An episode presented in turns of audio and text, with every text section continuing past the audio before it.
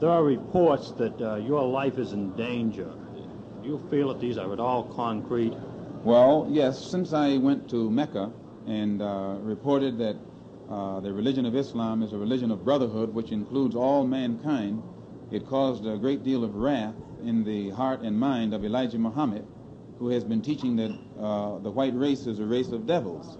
And to prove that they are, he has always taught us that whites can't go to Mecca, that Mecca is a holy city, that Mecca is a forbidden city, and no whites can go there. So when I wrote a letter back from Mecca uh, while I was doing my religious pilgrimage, pointing out that at Mecca I found every specimen of humanity from the whitest white to the blackest black, and why it, uh, it upset Mr. Muhammad because it more or less pulled the rug right out from the heart of his teaching.